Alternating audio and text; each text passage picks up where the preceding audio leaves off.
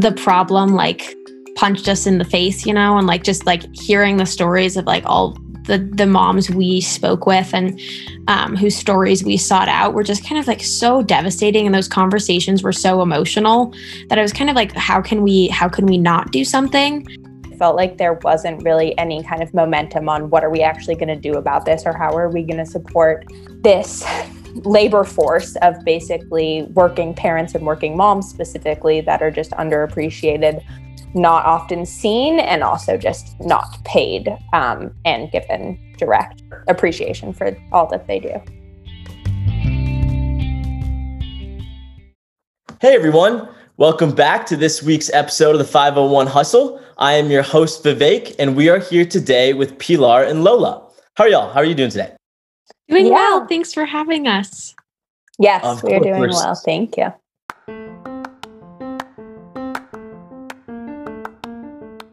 Pilar McDonald is a second year student at Brown University, concentrating in environmental studies and public health. Originally from San Francisco, Lola and I are both from San Francisco, and we actually went to middle school together, so have known each other um, since kindergarten when we were, you know, four or five.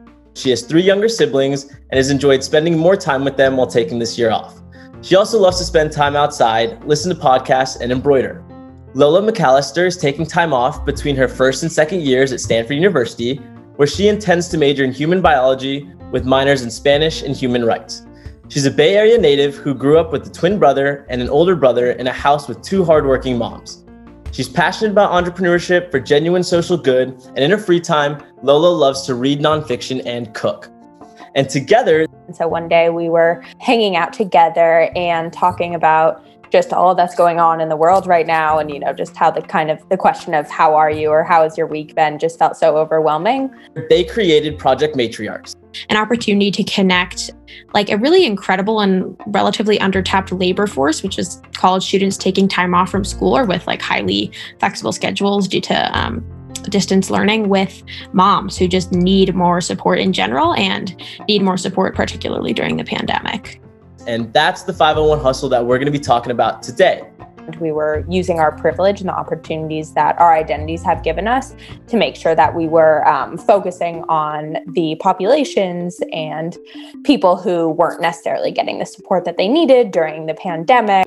Um, and so just wanting to spend our time and our resources being able to support working moms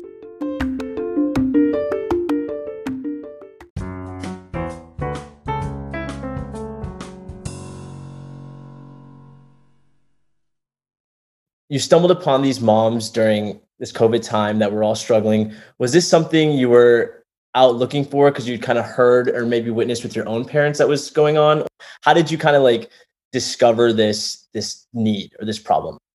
Yeah, um, so I think there's definitely a, a, few different avenues that kind of came across that. Um, all three of our moms have worked, or so Lola has two moms, and I have one mom, and all three of them worked throughout kind of our whole childhood and are still working full time. And so I think that that gave me a lot of appreciation just for kind of what it means to be a parent um, of younger children during a pandemic. And my parents, from the first day that we kind of got home from college and my siblings stopped going in person to high school and whatnot, my parents were just very appreciative that we were at older ages where we were able to navigate um, distance learning and just entertain ourselves by ourselves. Um, and so my youngest brother was 12 kind of when the pandemic hit. And so he was definitely still able to log on to his Google Meets for class and stuff by himself. So my parents were able to work, but he definitely was not able to entertain himself during the whole day and had kind of a lot of mental health struggles within that. And so that made me definitely think just about the other people um, around him. And then, of course, those younger kids as well. And so um, Lola and I just kind of began doing some outreach to just specifically other kids in his class, their parents, especially those who also had younger kids, and just understanding a little bit more about the experience. And I think that Lola and I set out as we could just help some families, you know, that was in the early summer. That was before kind of pods were starting to develop in terms of bringing kids together and getting someone, whether it's a college student or a teacher or someone outside of that, to be able to add some caretaking and maybe even tutoring or teaching or just babysitting together. Um, and so Lola and I, you know, however small it needs to be, but we just want to be able to alleviate some of this burden because we're finding ourselves either, you know, my classes were on the East Coast all last semester, and I was kind of done by 12 p.m. with classes I need to be in most days. And so it felt very much um, weird like i should be doing something to be able to alleviate some of this burden with this time and energy that i have the option to give.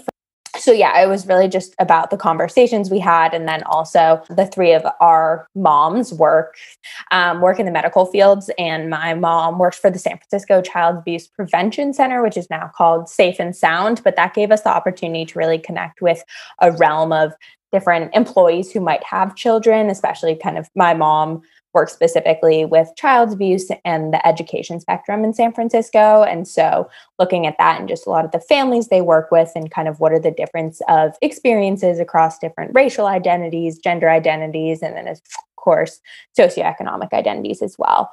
Um, so that really just began the conversation. Lola and I, I think, are very lucky to have our parents who were both able to support us because you know they didn't have little kids running and screaming all the time um, and also just had experience raising kids while working um, and so having those conversations was definitely very integral to the process. Yeah absolutely. I think like the, the personal reflections with our own families were really central to like informing our approach and just sympathizing with like the experiences of of families around us because like like pilar said my parents when i got home were saying, "Thank goodness you all are college age," because I don't know what what we would be doing. Um, there was very minimal reporting a few months into the pandemic on the disproportionate impact this was already having and going to have on women, particularly mothers, working mothers. Um, and all of that reporting was like simply documenting the problem. And there was a really stark lack of documentation of any sort of solution at any level, whether that's like policy, like corporate policy, any kind of like federal approach or statewide approach, anything like that. There was just very little being done. And we knew obviously we weren't going to come up with a perfect solution at all, but we knew that we could leverage our, our network as college students towards some sort of solution. So that's kind of what we did. And I think there's an additional angle to this that like we feel really personally invested in our mission as well, because we're going to inherit the norms that are being highly informed by the pandemic right now. So like, I don't know, I something Pilar and I have thought a lot about is that like we we were we were raised being told that you can do and be whoever and whatever you want to be. Um, and that's something like we've believed, and we're so privileged to have been told that message from a very young age. But like, it's really not completely true. Like there's a point at which systems are probably going to fail us unless they're fixed. So there's just like a certain point at which just like sheer ambition will will run out.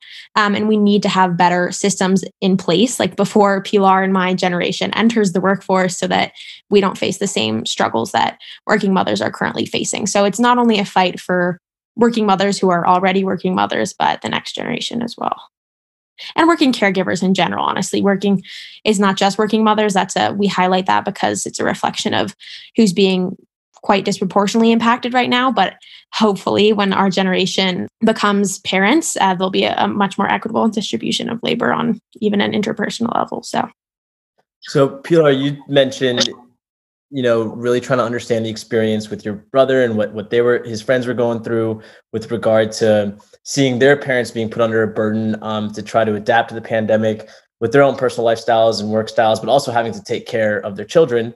And you know, Lola, you mentioned that in a lot of the reporting, there, there was a lot of understanding and trying to highlight this problem.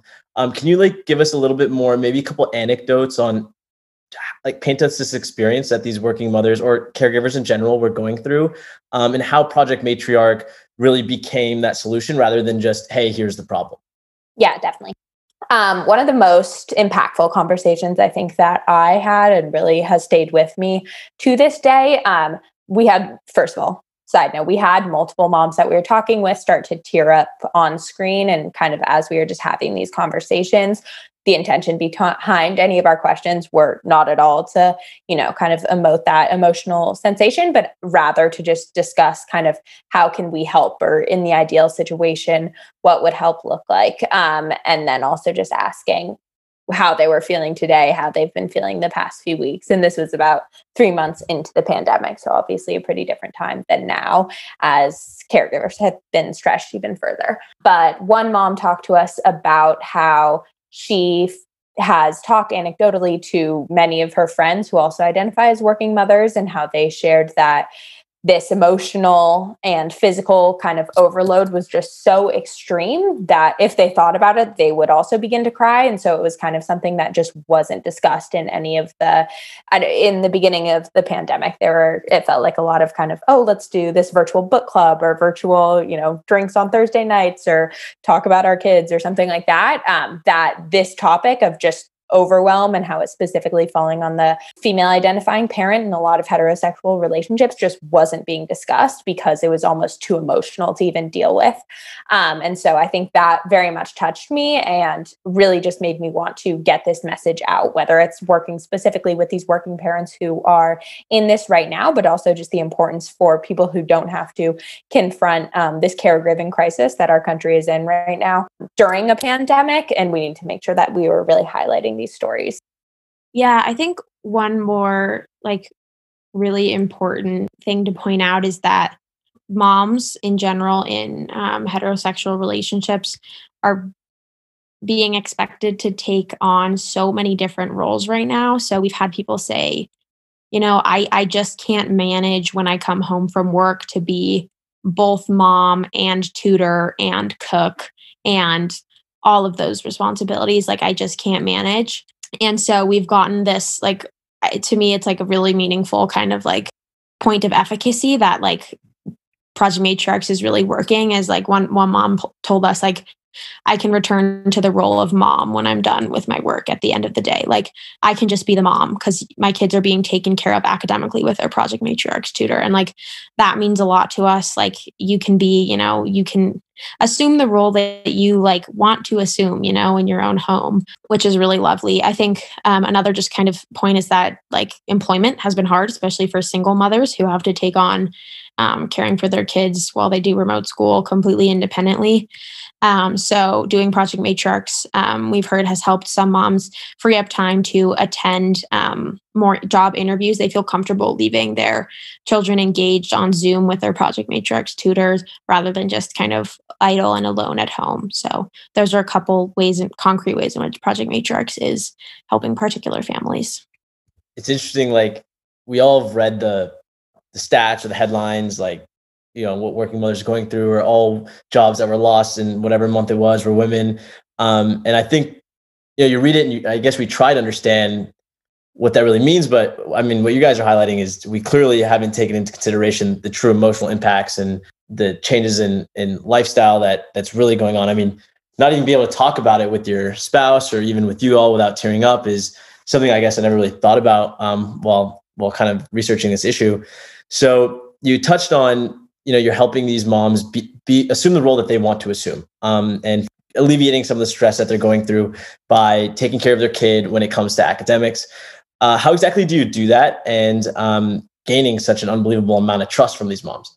So, our initial step was really to use social media as a means of outreach, which I think social media has many downfalls, but this is definitely something that I've appreciated, especially being able to reach college students. Um, so, in terms of our college student outreach, we just sent out a survey basically asking college students, you know, is this something that you'd be interested in? And here is the initial sign up form, and really just wanted to jump in.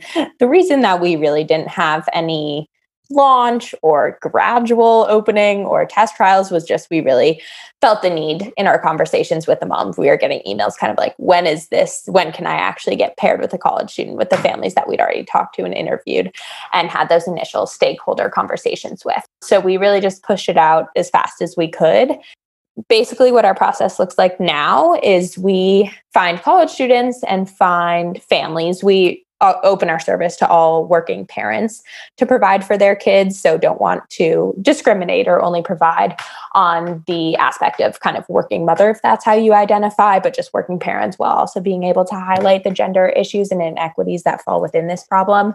So college students fill out a form on our survey. It asks questions detailing what days of the week they're able to work, what times of days would work best for them to be able to tutor someone or work with someone virtually, and then um, time zone, just kind of any former tutoring experience, and then just a few other questions.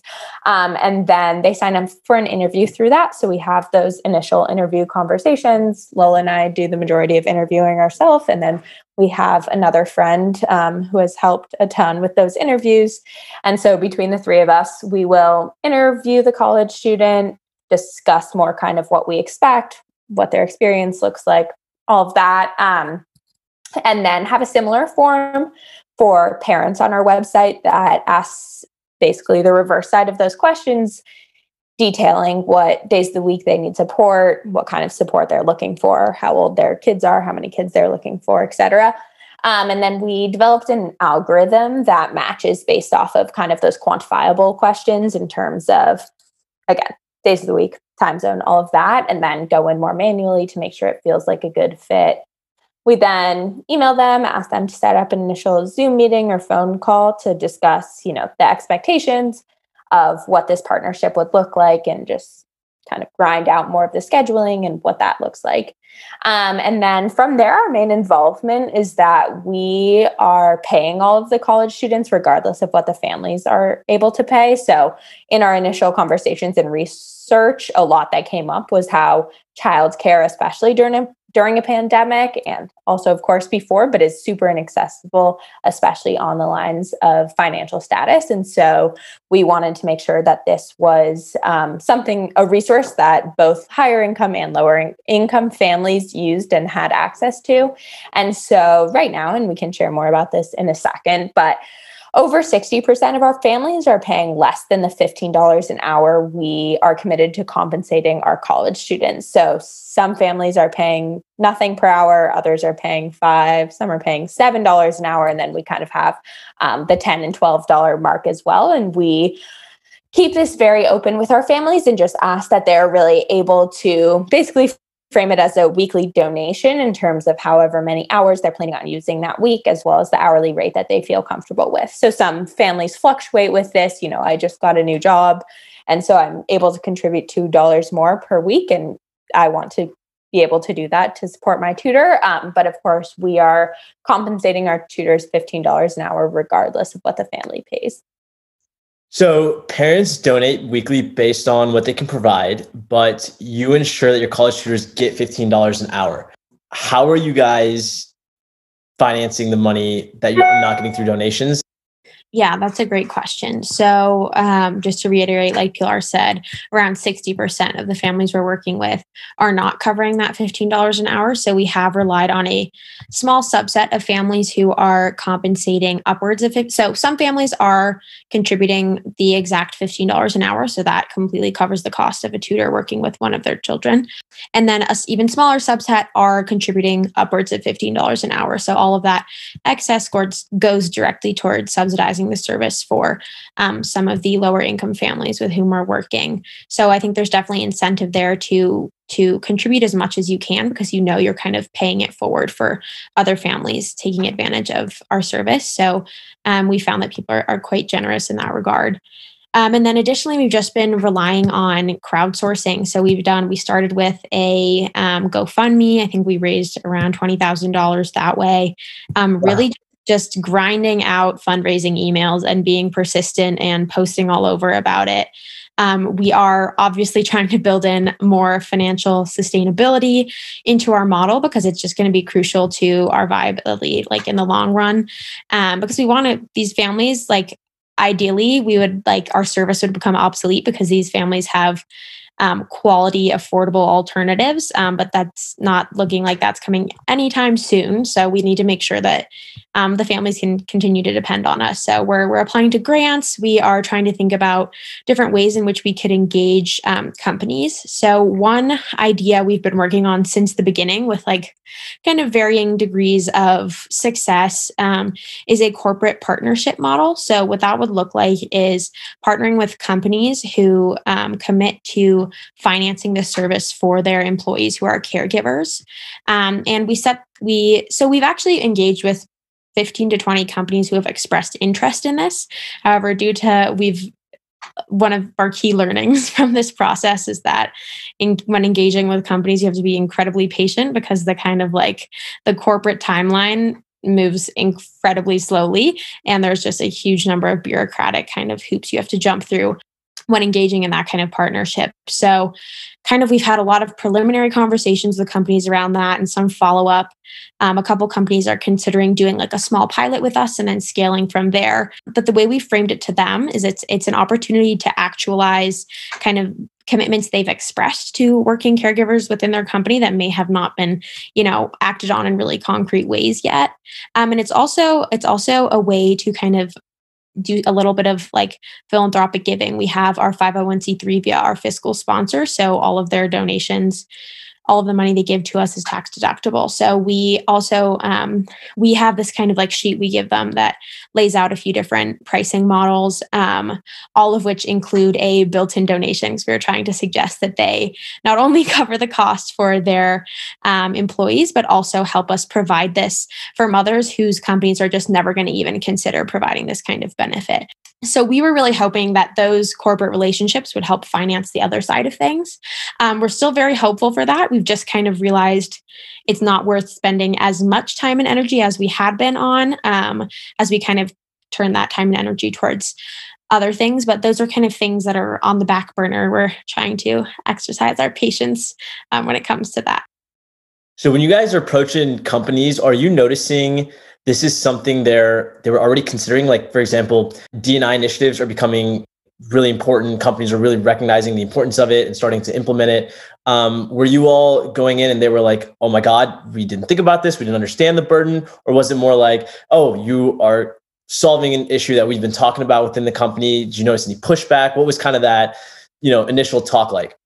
Yeah, it's a great question. Um, I think the main thing that we realized was that there definitely was a need. And even if it wasn't always being discussed in the highest levels of management, there are employees across every company that have this need and are struggling with this, especially during a pandemic, but also before. So, we, what kind of surprised us and was a fun experience in the beginning was a lot of people from companies actually were just reaching out to us through our website not totally sure kind of how they found us or through that in the very beginning, but that was definitely fun. Um, so had a lot of meetings with people who had reached out to us mainly because they were looking for it for themselves because they had family members or kids themselves who had that experience. And so that was definitely interesting because, of course, they were able to kind of be advocates for their company and try to bring it to whoever was above them. But it was a lot of people who weren't the ones necessarily making the decisions, who were actually the ones most struggling. And so I think that that was very enlightening for both Lola and I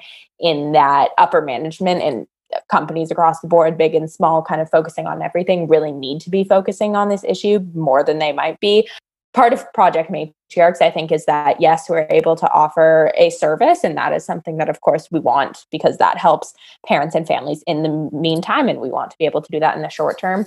But we are also just very committed to bringing this up and raising awareness as this is something that parents really across the board, and of course, lower income moms and mothers in general are experiencing at a disproportional rate.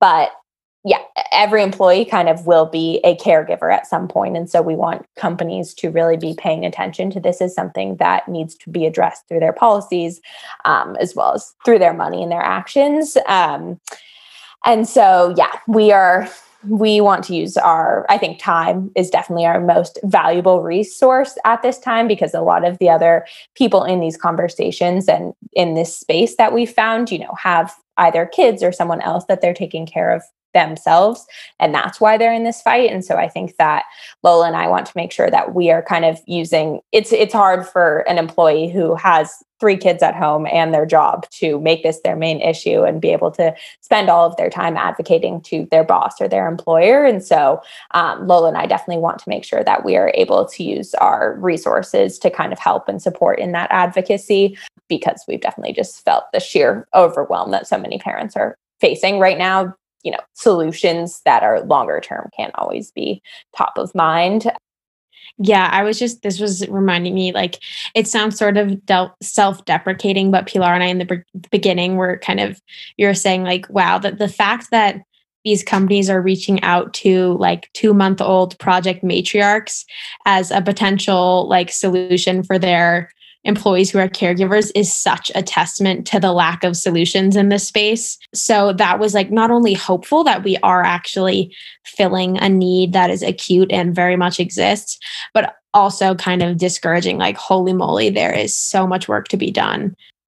I was also looking um, this morning at our intake form from parents, and you know, it's always very exciting, kind of to check how many new families we get. Um, and one of the new families we got today, uh, one of the questions we have on our initial survey, just to kind of gain statistics and also just understand our approach, is what could your employer be doing better to support working parents, particularly mothers, during the pandemic?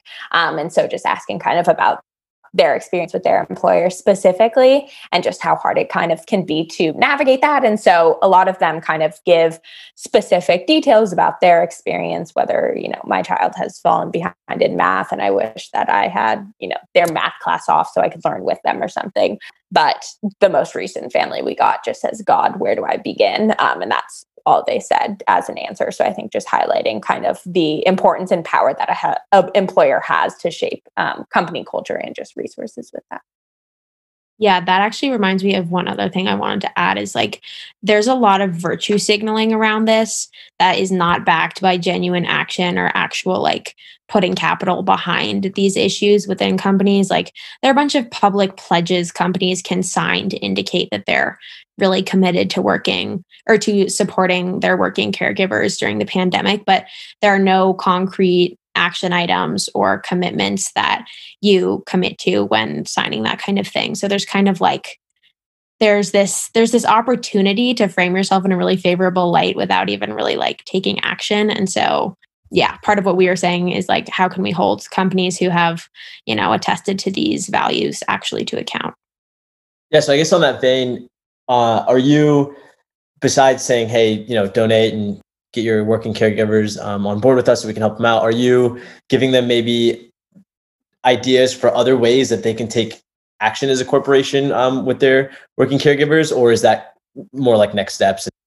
Um, so great question, and Lola, I won't um, take explaining all of this, but I'll just explain the first part. So one thing we're actually um, working on right now is kind of going the opposite way and saying that we have connections to this future workforce of college students and young adults. And that again isn't those aren't usually the people that are in these conversations and advocating for um, caregiving policies typically. And so we actually want to be kind of a voice of advocacy towards companies and demanding more for our employers in terms of kind of taking the form of a pledge is our ideal situation.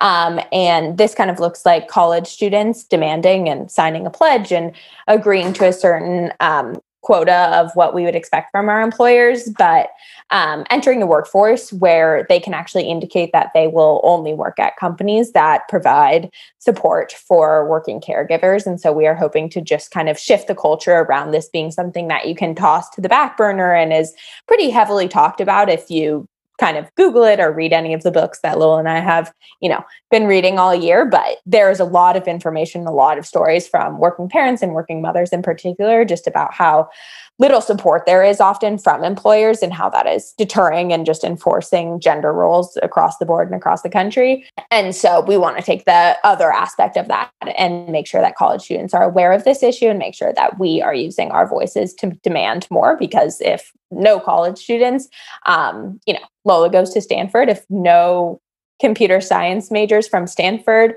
if they say they won't work at Apple or Google until both of which do not have very supportive policies for caregivers and parents. If neither say that they're going to work there, kind of what does that leave and how are future employers going to employ people? And so we just want to make sure that this is an issue that looks at it from both ways of how we actually demand more from our employees opposed to kind of what they can offer us building off of what Pilar was saying there, I think the the idea with this advocacy is really twofold. It's it's one to kind of kind of to compel our peers to become slightly invested in these problems. Um, and then the second piece of that is to use their commitment to these problems to compel corporate change. So if you it's it's we think it's a really promising kind of lever to pull on. Um, like if we if we can leverage the next generation of talents intentions about where to work against sounds kind of aggressive but it is really against those companies themselves like there's real incentive to respond to the to the demands that people are making so I think going back to the first part about personal kind of like personal commitment to these problems, it, it it does sound weird to some people our age that they that we think they kind of should be thinking about these things preemptively. But I think like so Pilar and I the more we've read about about pregnancy bias, about the ways in which having children can set um, particularly women back in the workforce. I mean, actually, only women. There's a lot of research that shows that men actually get a kind of boost up in their workplace when they have kids, while women fall back and face a lot of bias. So, like, if if it sound like so Pilar and I just genuinely became more and more scared about our own futures and our ambitions as like personal ambitions as well as our professional ambitions so that the desire to be both a mother and someone with an incredibly successful fulfilling career like are we got scared based off of how like the more we read the more scared we got that that's not possible that those two realities can't exist hand in hand. So we we think that the more young people kind of think about that the more they'll realize that it's so important to take action preemptively prior to ent- entering the workforce so that we don't even like once we get there it's set up for us to succeed especially young women who want to be moms entering the workforce. So um, we think that once once people are younger people are exposed a little bit more to the topics that Pilar and I have spent so much time reading about, thinking about, talking to experts about, that there will be there will be natural investment in these issues that we can then kind of leverage to compel companies to make changes. Um, and in terms of the the details that will be on this pledge, that's yet to be determined. There are some really awesome frameworks and standards that already exist. For example, um, we just spoke with the founder of Gender Fair, which is an amazing company that kind of it, it's similar to like a fair trade model where they certify they certify companies as like gender fair or not um, and they have a really concrete list of criteria they use to do that. So in the policies, there's there's a list of policies they look for, um, like does the paid paternity leave meet or exceed current standards? Um, stuff about childcare, breast milk shipping and lactation rooms. Do they publish studies and information about any gender pay gaps or anything like that? So there's there's a lot of really concrete pieces there that we you know people have done the work to identify what are the best practices in terms of policies in these spaces. So we don't need to reinvent the wheel in that way. Um, so we're going to look to like experts on that. But then also in conjunction with like combining that with the preferences and expectations of our generation. So there might be more that our generation expects than is the current standard you know? And so we are going to really do our due diligence in terms of surveying um, our peers as best as we can about what they are thinking about when it comes to workplace environments and norms, both when it comes to like policies and culture, um, the less tangible pieces, um, to kind of take like the existing knowledge and wisdom and combine it with the preferences and expectations of our generation as we enter the workforce. I think it's interesting. So, what you're talking about is shaping company culture, but for two reasons. A, to help the working moms and, and parents in general now, uh, but to also set up our future. And you hinted on how you know you're thinking about your future, and you realized how scary you know that could be if it couldn't actually become a reality. And the solution is interesting. It's actually it's leveraging college students in the in the job market and saying take a stand against the companies that you probably grew up hoping you'd get hired by, right? Like, I don't know, at Stanford or Brown, we like to want to get hired in consulting or the Googles or the Facebooks. And I guess I would initially think that's scary for a college student to say, hey, you know what, we're going to take a stand against Google, who's going to offer me a six figure job out of college or, um, or close to it. Um, but I think what you all have effectively at least shown me is if you don't stand up to them, that's a scarier future for us as caregivers than actually standing up to them altogether. So um, I think I think that's a really I never really thought about the, the power of college students actually in the job market and, and using our leverage uh, together. So that's that's super inspiring. Uh, I hope that you know I'm I'm looking forward to seeing where that goes. That that that seems like something that could be instituted um, pretty quickly. Um, but I know uh, you know you guys have been here for a little bit, and I appreciate your time. Thank you so much. I want to follow up or close with one more type of question. Basically, what can our listeners or our you know you talk about our generation what can they do to join your initiative help you out um, and kind of take the next step with you all so one very concrete way for anyone who is interested to just work with us um, is signing up on our website and kind of beginning the conversation of working with us as a tutor or caregiver so that's one initial way to get involved.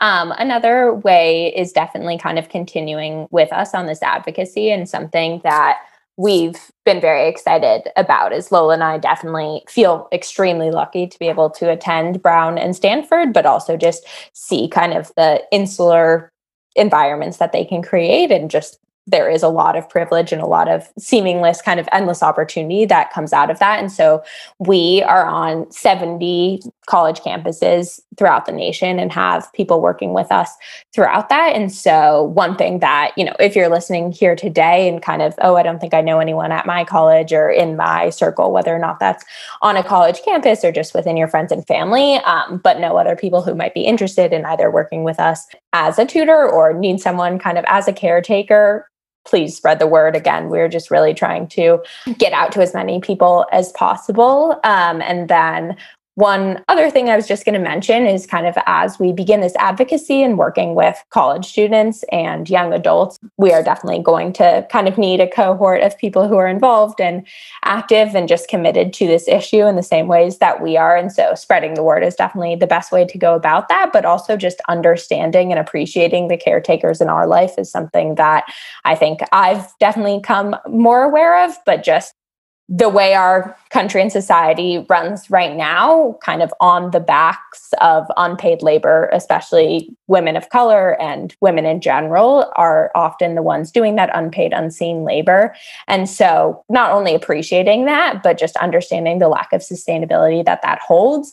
And as we advocate as a younger generation and being these advocates that so many of us are and wanting to pass policies on things like climate change and racial racial justice and you know socioeconomic justice as well and equality there we can't continue to kind of have these you know hate to kind of necessarily turn it into this, but wealthier white men kind of in these places of power, both in our companies and politics, um, and wanting to make sure that we need to uplift the people who are typically in these caregiving positions, whether that be just appreciating and paying for that work so that anyone kind of has incentive to work in those positions that it doesn't have to just be limited to women and specifically women of color um, but also just understanding that if we continue in the status quo whether it be um, at companies or in politics or in government things aren't going to necessarily change in the ways that we want and need them to. And so kind of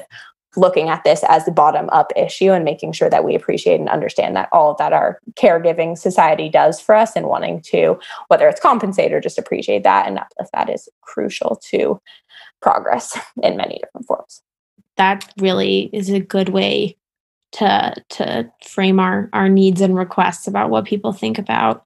Um, i think additionally i have been personally searching for feminist men's organizations on campuses because we are trying to engage young men in these conversations.